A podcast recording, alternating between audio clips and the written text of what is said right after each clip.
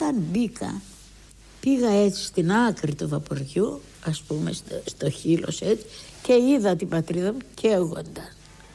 Και τότε συνειδητοποίησα τι είχε γίνει και ένα βουρλά καταστρεμμένο ό,τι μπορούσα να δω να μην δω τίποτα.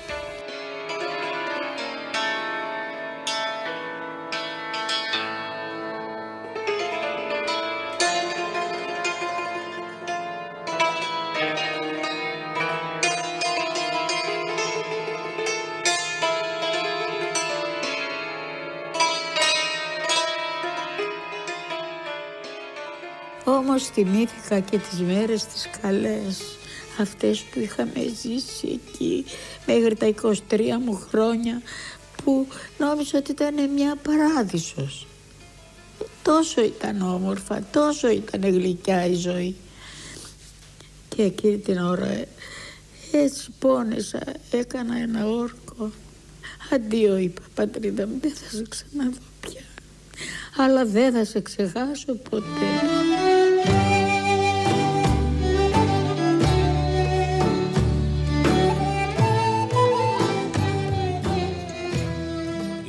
Το 1922 τελειώνει στην καταστροφή. Εξαντλείται στο τραύμα και τις χαμένες πατρίδες. Η φετινή επέτειος όμως είναι μια καλή αφορμή για να μιλήσουμε και για τις ξανακερδισμένες πατρίδες. Εκείνες που έχθησαν ξεριζωμένοι μεταποιώντας την καταστροφή σε δημιουργία.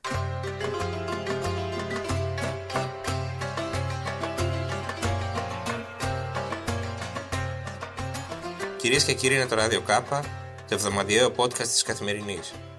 Είμαι ο Μιχάλης Τσιντσίνης και σήμερα θα παρουσιάσουμε μια ερευνητική εργασία που προσπαθεί να χαρτογραφήσει αυτές τις νέες πατρίδες, τις πατρίδες που δημιουργήθηκαν μετά το 1922 και στις δύο όχθες του Αιγαίου.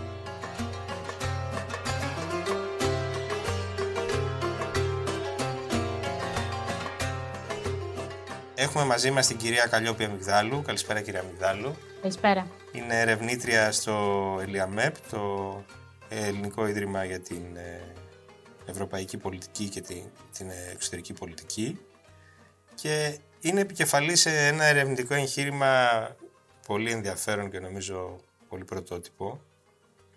Εσείς εδώ και ένα χρόνο προσπαθείτε να χαρτογραφήσετε τις νέες πατρίδες που δημιουργήθηκαν μετά το 1922, έτσι δεν είναι; Και τις παλιές. Το πρόγραμμα λέγεται Home Across. Είναι ένα πενταετές ερευνητικό που χρηματοδοτείται από το Ευρωπαϊκό Συμβούλιο Έρευνας και έχει ως θέμα το αρχιτεκτονικό αποτύπωμα της ανταλλαγής πληθυσμών σε δύο συγκεκριμένες περιοχές της περιφέρειας Αττικής και Σμύρνης. Άρα κοιτάμε και το εδώ και το εκεί. Ε, είμαστε αυτή τη στιγμή μια δεκαμελής ομάδα ε, που αποτελείται κυρίως από αρχιτέκτονες. Έλληνες και Τούρκους, έτσι. Έλληνες και Τούρκους, ναι. Ε, Έχουμε τέσσερις Τουρκάλες αρχιτεκτόνισε στην ομάδα, οι υπόλοιποι είμαστε Έλληνες. Έχουμε διάφορες εξειδικεύσεις και οι αρχιτέκτονες, δηλαδή σε ιστορία αρχιτεκτονικής, στην πολυδομία, στις αποκαταστάσεις, γιατί, γιατί όπως καταλαβαίνετε έχει πάρα πολλές πτυχές στο θέμα. Έχουμε έναν ιστορικό στην ομάδα και έναν πολιτικό επιστήμονα.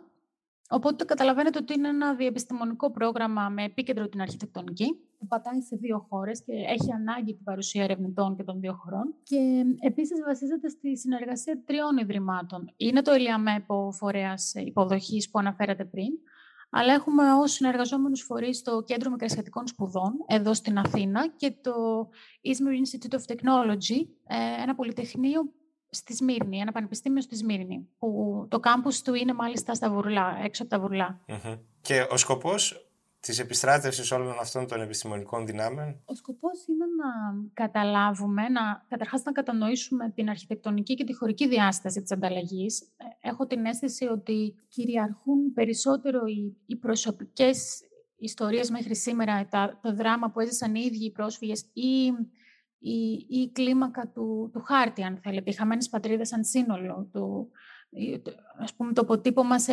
εδάφη, σε, στη μεγάλη κλίμακα της καταστροφής.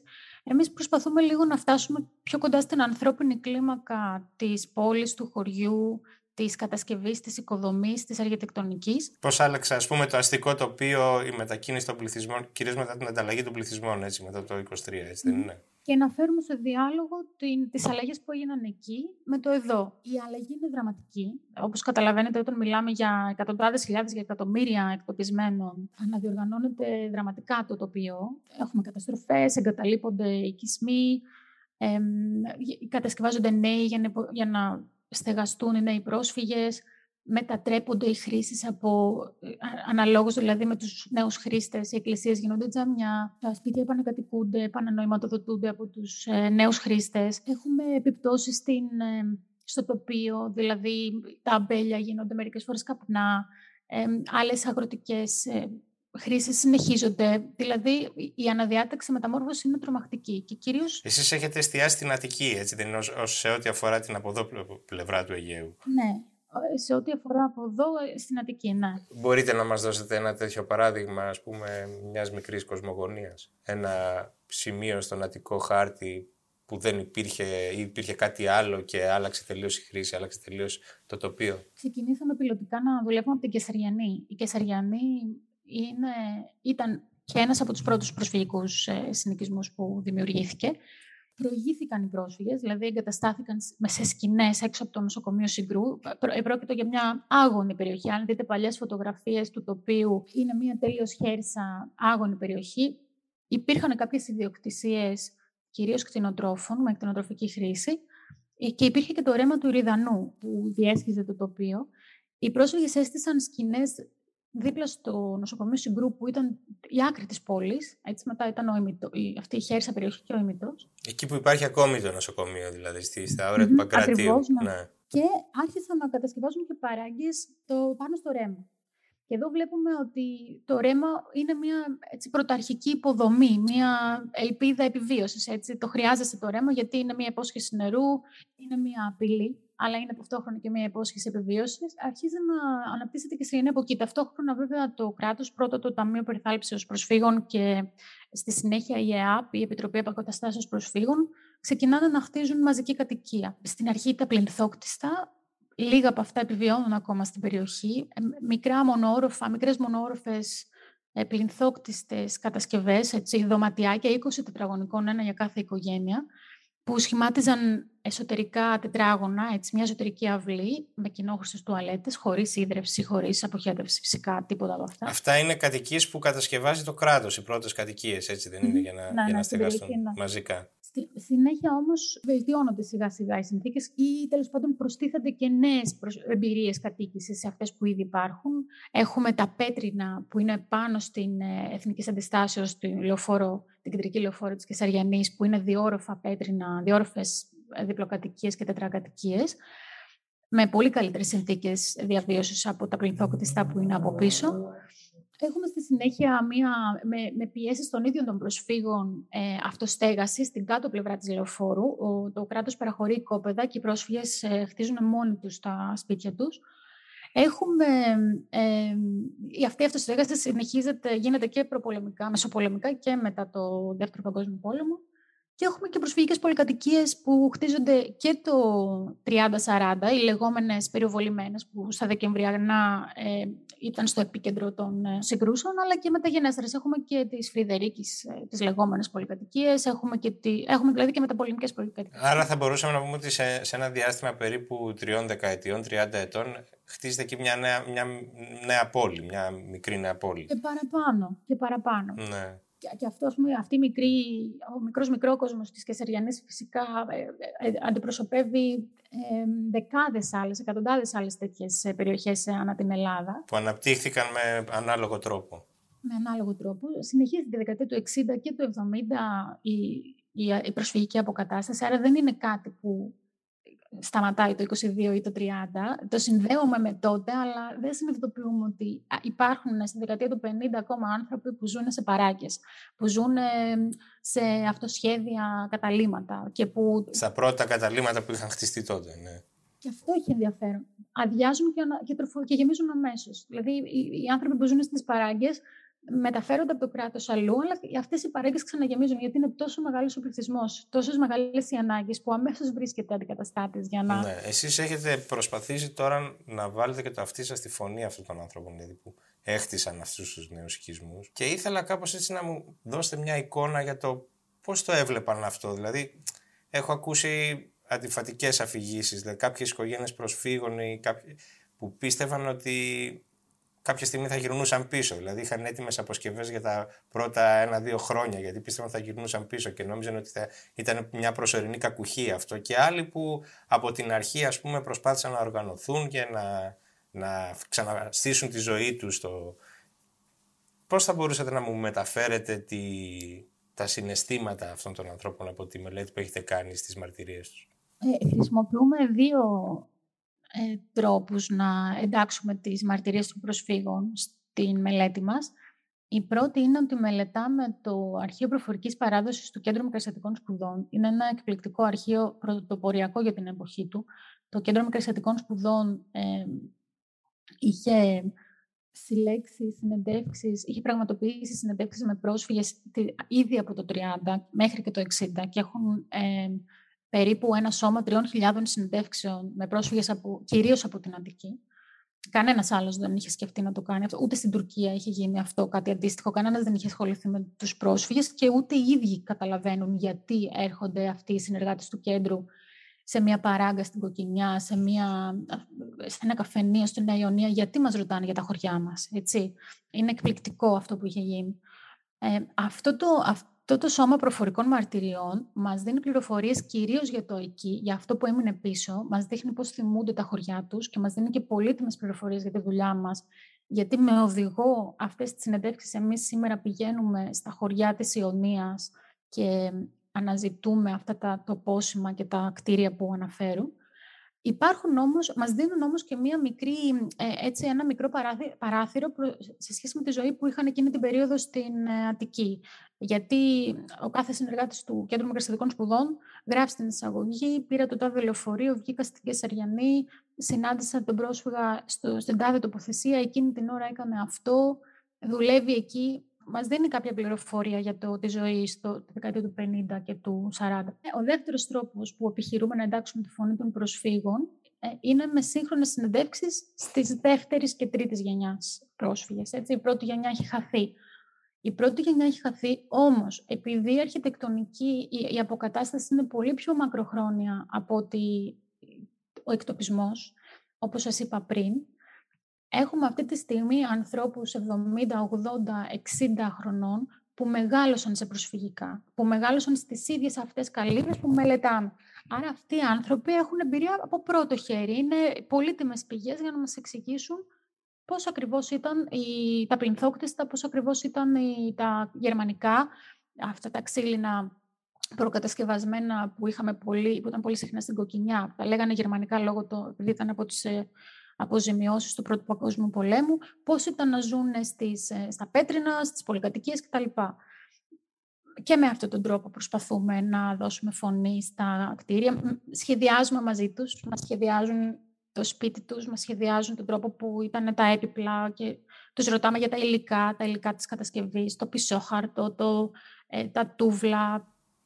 Μας δίνουν μια αίσθηση πότε από τις μαρτυρίες της πρώτης γενιάς πότε αρχίζουν και νιώθουν την Αττική ως πια πατρίδα τους, δεύτερη πατρίδα τους. Δεν μπορώ να σας το πω. Ε... Δηλαδή ότι δημιουργείται εκεί ένα κύτταρο μιας νέας ζωής, μια γειτονιά που έχει πια τα δικά της χαρακτηριστικά. Έχει κοπεί δηλαδή πια ο λόρος με την παλιά πατρίδα και... Είναι, είναι δύσκολη η ερώτηση που κάνετε, νομίζω. Ε, να πω καταρχάς ότι οι περισσότεροι πρόσφυγες, και αυτό η έρευνα το έχει αναδείξει, πολλοί ερευνητές το έχουν αναδείξει, ε, έτρεφαν την ελπίδα ότι θα γύρναγαν μέχρι και, τη, και το 30, όταν γίνεται η συμφωνία μεταξύ των δύο χωρών και ε, απαλλάσσονται από κλείνει ο δρόμος για να επιστρέψουν ποτέ, να διεκδικήσουν αυτά που έχουν αφήσει πίσω. Αυτή είναι μια τεράστια απογοήτευση για τους ε, πρόσφυγες.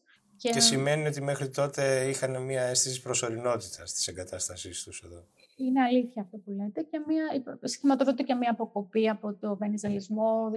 Είναι πολύ σημαντικό μια, μια πολύ σημαντική τομή στην προσφυγική ιστορία αυτό. Οι ίδιοι πρόσφυγες ήδη από την πρώτη στιγμή συμμετέχουν στην αποκατάστασή τους, παρόλο που μπορεί να τρέχουν και την ελπίδα της επιστροφής.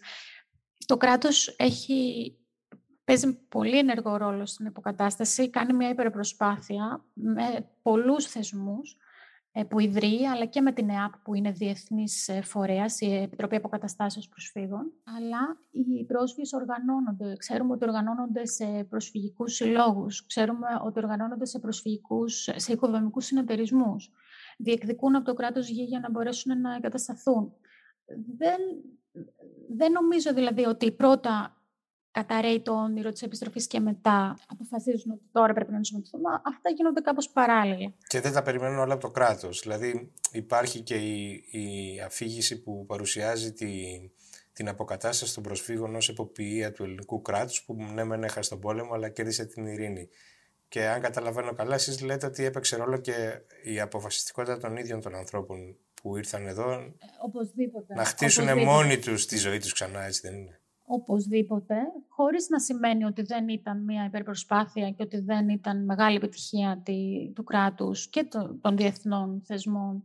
Ε, όντως χτίστηκαν χιλιάδες ε, οικίες ε, και από, από όλους αυτούς τους θεσμούς υπήρξε προσπάθεια να, να υπάρξει και επαγγελματική αποκατάσταση παράλληλα με την ε, στέγαση υπήρξε έμφαση στην αγροτική αποκατάσταση ακριβώς για αυτόν τον λόγο. Προσπάθησαν, η ΕΑΠ προσπάθησε πάρα πολύ να οδηγήσει τους πρόσφυγες στις αγροτικές περιοχές όπου θα μπορούσαν να έχουν τα μέσα να επιβιώσουν, να βιοποριστούν. Ναι. να βιοποριστούν.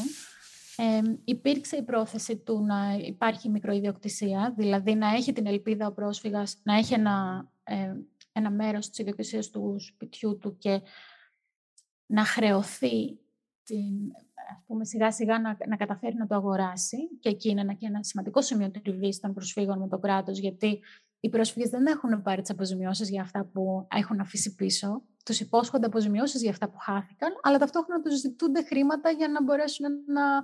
Να αποκτήσουν ιδιοκτησίες εδώ, ναι. Ακριβώς. Οπότε αυτό είναι ένα πάρα πολύ σημαντικό σημείο τριβής. Ε, και λύνεται μόνο τη δεκαετία του 80, φανταστείτε, που πλέον το κράτος αποδέχεται ότι δεν έχουν, δεν έχουν κανένα χρέος οι πρόσφυγες και ότι είναι πλήρεις ε, ιδιοκτήτες των κατοικιών τους. Πάντως, για να επιστρέψω σε αυτό το θέμα που λέτε, που είναι πολύ σημαντικό.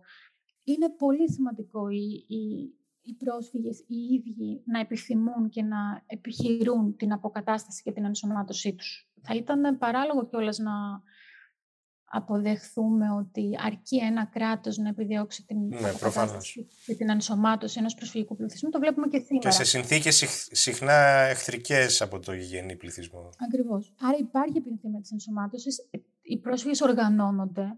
Έχει κάνει ε, σημαντική έρευνα γι' αυτό η Κυριακή Παπαθανασοπούλου για τους προσφυγικούς συλλόγους, κυρίως της Κοκκινιάς, που δείχνει ότι η προσφυγική συλλογή σήμερα το συνδέουμε περισσότερο με την μνήμη και την κληρονομιά της, ε, της προσφυγικής ταυτότητας, αλλά εκείνη την περίοδο... Ήταν φορείς διεκδίκησης. Διεκδίκησης και, και αυτοοργάνωσης. Ήταν συλλογικότητες που μπορούσαν να εκδώσουν μια ταυτότητα, που μπορούσαν να διεκδικήσουν μια γη. Ήταν ε, θέμα επιβίωσης κιόλας η προσφυγική συλλογή. Άλλοτε με επιτυχία, άλλοτε με αποτυχία. Βλέπουμε κιόλας όχι μόνο από την οργάνωση. Βλέπουμε και από άλλες μελέτες. Δεν ξέρω αν έχετε ακούσει το, αυτή την εμβληματική δουλειά της Ρενέ Χίρσον που είχε κάνει τη δεκαετία του 70 και του 80. Είχε κάνει μια απίστευτη εθνογραφική δουλειά στην Ελλάδα, στην Κοκκινιά. Και ανέδειξε ακριβώς πώς οι πρόσφυγες από αυτό τον πρώτο πυρήνα, την ελάχιστη κατοικία των 15-20 τετραγωνικών που τους έδινε το κράτος, δημιούργησαν ε, ε, που την πολλαπλασίασαν, τη χρησιμοποίησαν σαν μαγιά για να μπορέσουν να σταθούν ξανά στα πόδια τους. Ναι, αυτή η ελάχιστη κατοικία είναι σημαντική, αλλά η μελέτη, η αρχιτεκτονική και η χωρική και η εθνογραφική μελέτη του τι έγινε μετά δείχνει μια απίστευτη θέληση για επιβίωση και για δημιουργία από πλευράς των προσφύγων.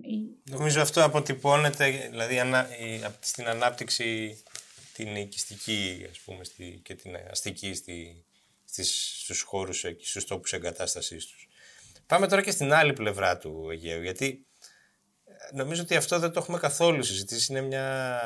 Ε, σαν να λέμε για τις χαμένες πατρίδες, σαν να βυθίστηκαν, σαν να χάθηκαν αυτοί οι τόποι, σαν να μην επανακατοικήθηκαν. Και ήθελα πρώτα να ξεκινήσουμε από τα μεγέθη. Πόσοι μετακινούνται από τη Δύση στην Ανατολή μετά το 23, μετά τη συμφωνία για την ανταλλαγή; Υπολογίζουμε ότι μετά την ανταλλαγή, σύμφωνα με την βιβλιογραφία, δηλαδή, Ε, μετακινούνται περίπου 500.000 πρόσφυγες ε, μουσουλμάνοι στην ε, Τουρκία. Άρα τι βλέπουμε εκεί, γιατί λίγο πολύ ξέρουμε τι έγινε εδώ στις, στις περιοχές όπου εγκαταστάθηκαν οι πρόσφυγες από τη Μικρά Ασία. Αντιστοίχως, τι αλλαγές βλέπουμε στην άλλη πλευρά; Στην περιοχή που μελετάμε, γιατί για αυτή μπορώ να μιλήσω. Ναι, ναι μιλάμε για την Ιωνία. Το, ναι, ο, το διαθέσιμο κτηριακό απόθεμα που αφήνουν πίσω τους οι Ελληνοορθόδοξοι είναι αρκετά μεγάλο για να μπορέσει να τους ε, στεγάσει χωρίς να χρειαστεί να κατασκευαστούν νέα προσφυγικά. Παρόλο που βάζω ένα ερωτηματικό γιατί δεν έχει ολοκληρωθεί έρευνα σε αυτό το τομέα. Παρόλα αυτά, ε, αντιμετωπίζουν ένα σημαντικό πρόβλημα. Έρχονται στην περιοχή το 24 έτσι, τους δίνεται μεγαλύτερο χρονικό περιθώριο για να φύγουν από την Ελλάδα και να έρθουν στην Τουρκία. Τα τελευταία, ήδη από το 23 ξεκινάνε. Με συνθήκες πιο συντεταγμένης μετακίνησης προφανώς από ότι ήταν ο, διωγ, ο διωγμός του. Και, και, και για τους Ελληνοορθόδοξους πληθυσμούς που δεν ήταν στην περιοχή του πολέμου είναι πιο συντεταγμένοι μετακίνηση. Ναι, ναι. δηλαδή, ο Πόρο, ναι, ναι. η Καπαδοκία μετακινούνται πιο συντεταγμένα. Μετακινούνται και το 24 και μπορούν να πάρουν μαζί τους περισσότερα ε, έτσι, κοιμήλια και ε, αντικείμενα. Ο, ο χαμός γίνεται, η, βία, η, η πολύ βία η εκτόπιση γίνεται στο διάδρομο του πολέμου. Έτσι. Ναι, ναι. Εκεί, που, εκεί που μελετάμε εμείς, ας πούμε, η περιοχή της Μύρνη είναι ένα χαρακτηριστικό, ένας χαρακτηριστικός τέτοιος χώρος. Οι, οι μουσουλμάνοι πρόσφυγες που φτάνουν στη Σμύρνη φτάνουν μήνες μετά την αποχώρηση, των, την, τον εκτοπισμό των Ελληνοορθοδόξων, με αποτέλεσμα να έχουν λαιλατηθεί τα σπίτια από ντόπιους ή να έχουν καταληφθεί. Σε μια κατεστραμμένη πόλη. Ναι, σε μια καμένη πόλη. Και στην πόλη και στην ευρύτερη περιοχή. Γιατί δεν κοιτάμε μόνο την πόλη της Μήνης, κοιτάμε και τα χωριά. Ε, πολλά έχουν διεκδικηθεί, έχουν λατηθεί από ντόπιους, έχουν καταστραφεί, οπότε και πολλά από αυτά βέβαια ήταν στο πεδίο των μαχών, οπότε ένας λόγος παραπάνω που είναι καταστραμμένα. Άρα αντιμετωπίζουν και αυτοί σημαντικά προβλήματα στην εγκατάστασή τους. Ε, πάντως, στα χωριά που κοιτάμε για την ώρα, βλέπουμε ότι είναι συμπαγείς ε, πληθυσμοί όπως με παρόμοιο τρόπο που και στην Ελλάδα πρόσφυγε από μια περιοχή εγκαθίστατο σε μια συγκεκριμένη περιοχή, σε δύο-τρεις συγκεκριμένες περιοχές.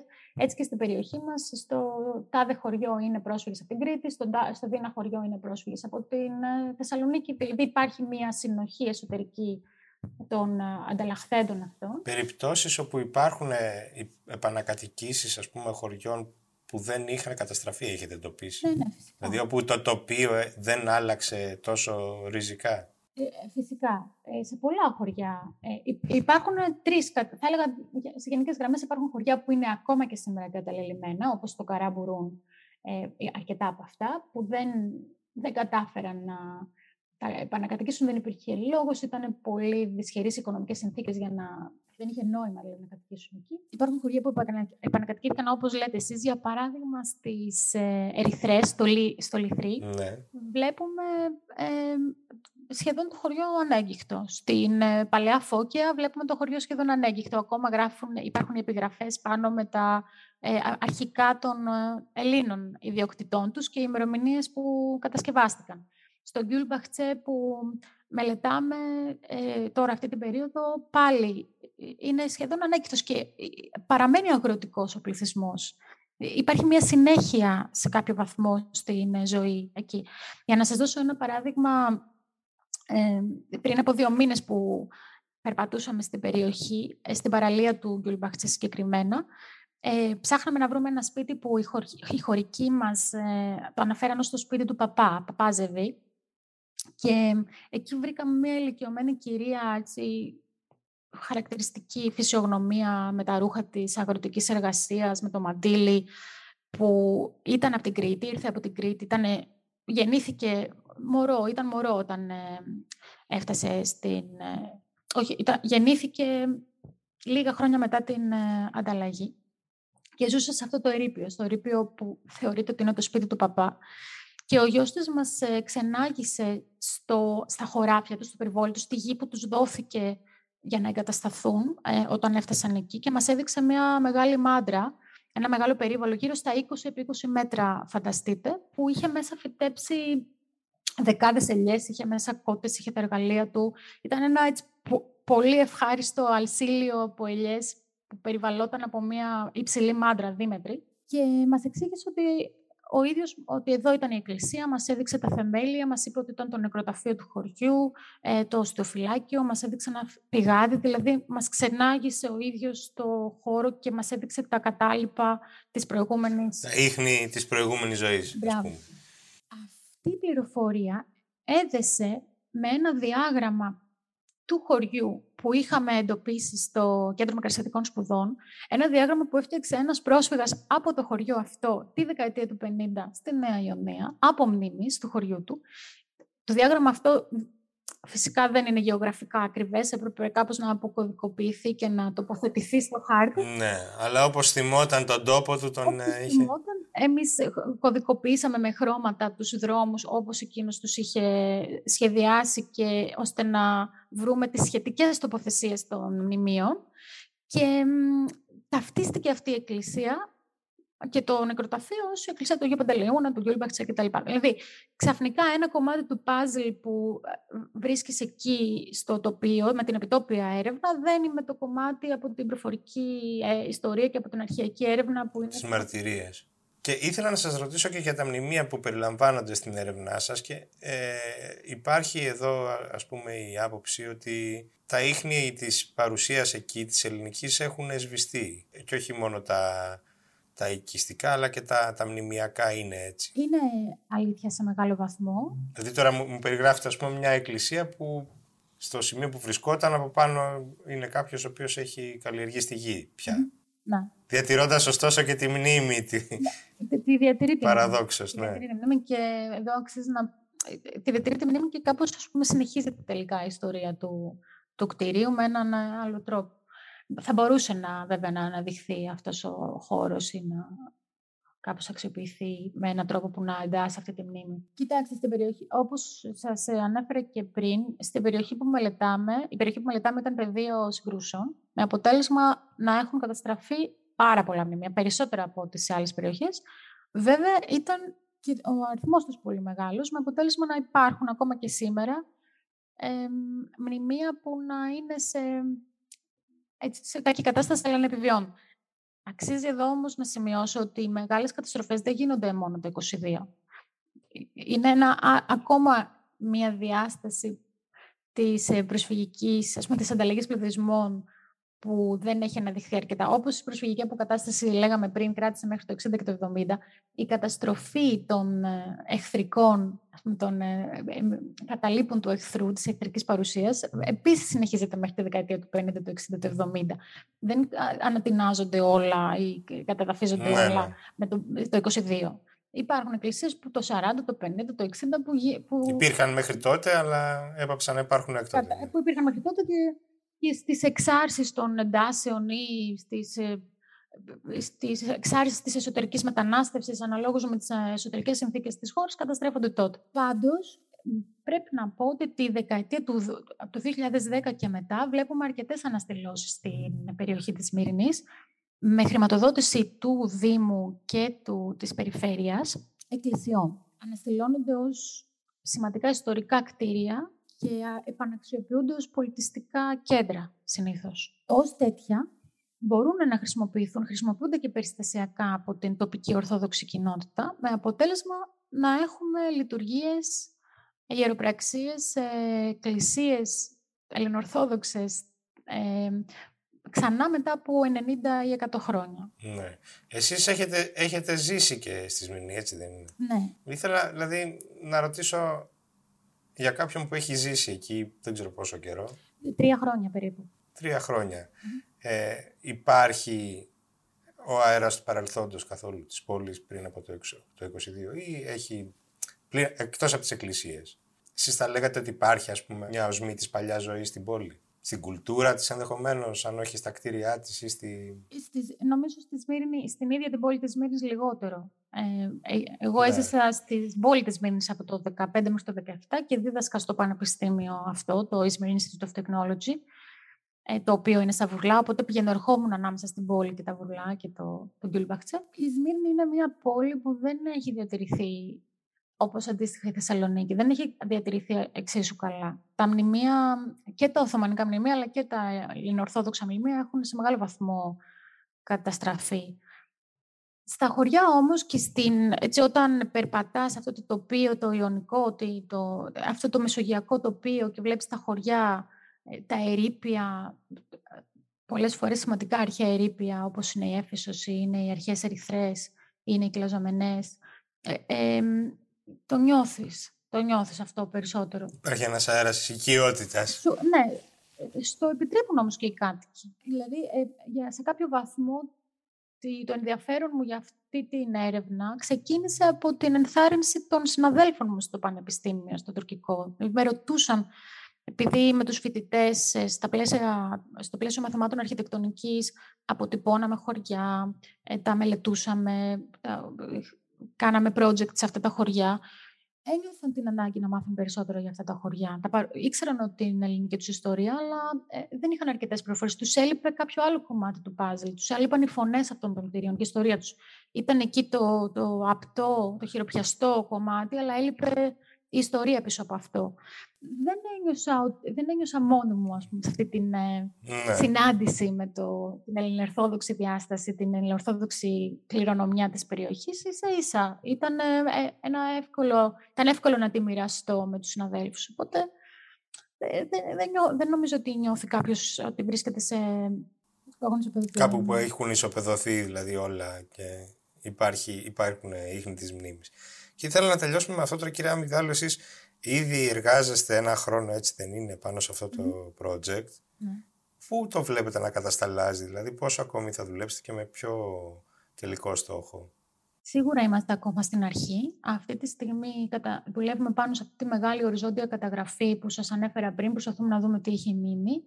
Ευελπιστούμε ότι θα προκύψει ένας, ε, διαδικτυακό, ένας ε, διαδραστικός χάρτης ώστε το ευρύ κοινό να μπορεί να περιηγείται και να βλέπει τα αποτελέσματα της έρευνας επιτόπου πάνω στα διάφορα σημεία του χάρτη.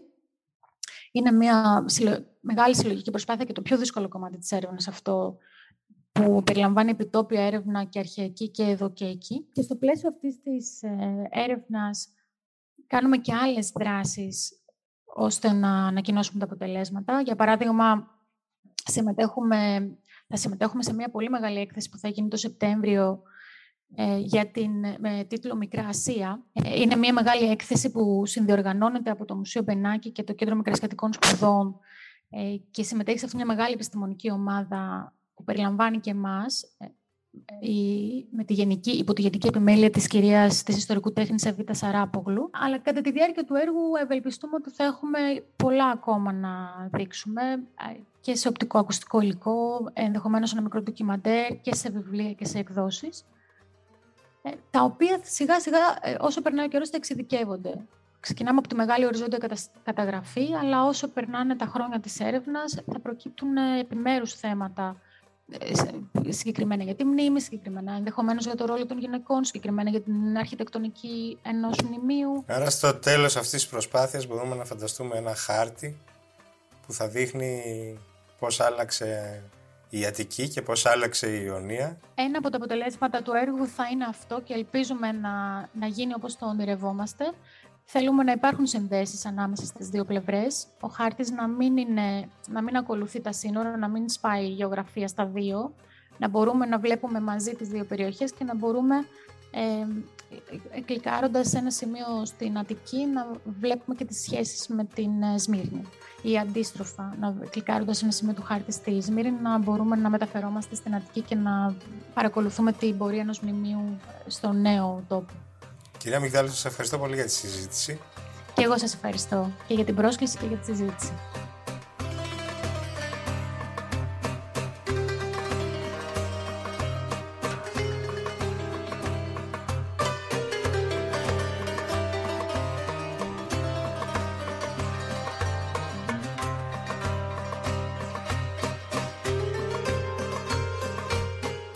Η ζωή μετά το 1922 είναι εξίσου σημαντική με το ίδιο το γεγονός της καταστροφής. Ο τόπος μπορεί να χάθηκε όπως λέμε, επέζησε όμως η κουλτούρα των ανθρώπων που ξαναρίζωσαν εδώ. Αυτά για σήμερα. Το ράδιο Κάπα επιστρέφει την επόμενη Παρασκευή.